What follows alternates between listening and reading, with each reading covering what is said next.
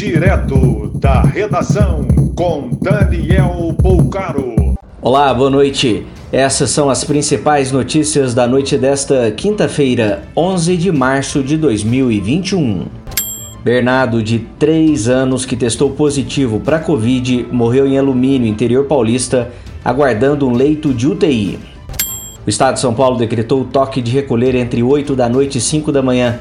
Por 15 dias, praias, igrejas e escritórios serão fechados. Futebol também está suspenso.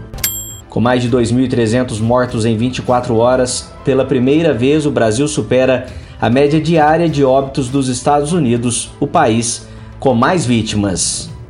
Em Porto Alegre, internações em decorrência do Covid apresentam aumento há 31 dias consecutivos.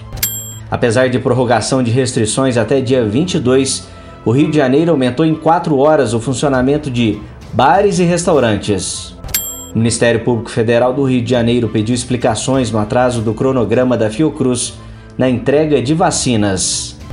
Seis países europeus suspenderam a vacinação do imunizante da Oxford AstraZeneca até certificarem que não existem efeitos colaterais. A Prefeitura de Salvador voltou a negociar a compra de vacina diretamente com laboratórios. Uma professora da Universidade Federal Rural de Pernambuco é investigada pela Polícia Federal por outdoor com crítica a Bolsonaro. Em operação contra furtos no terminal do aeroporto de Confins, na Grande Belo Horizonte, a Polícia Federal identificou até mesmo uma falsa passageira que entrava com bilhete aéreo para acessar áreas restritas. A organização criminosa já age há um ano com prejuízo estimado de 600 mil reais. Mais informações no site da redação.com.br. Você ouviu direto da redação com Daniel Poucaro.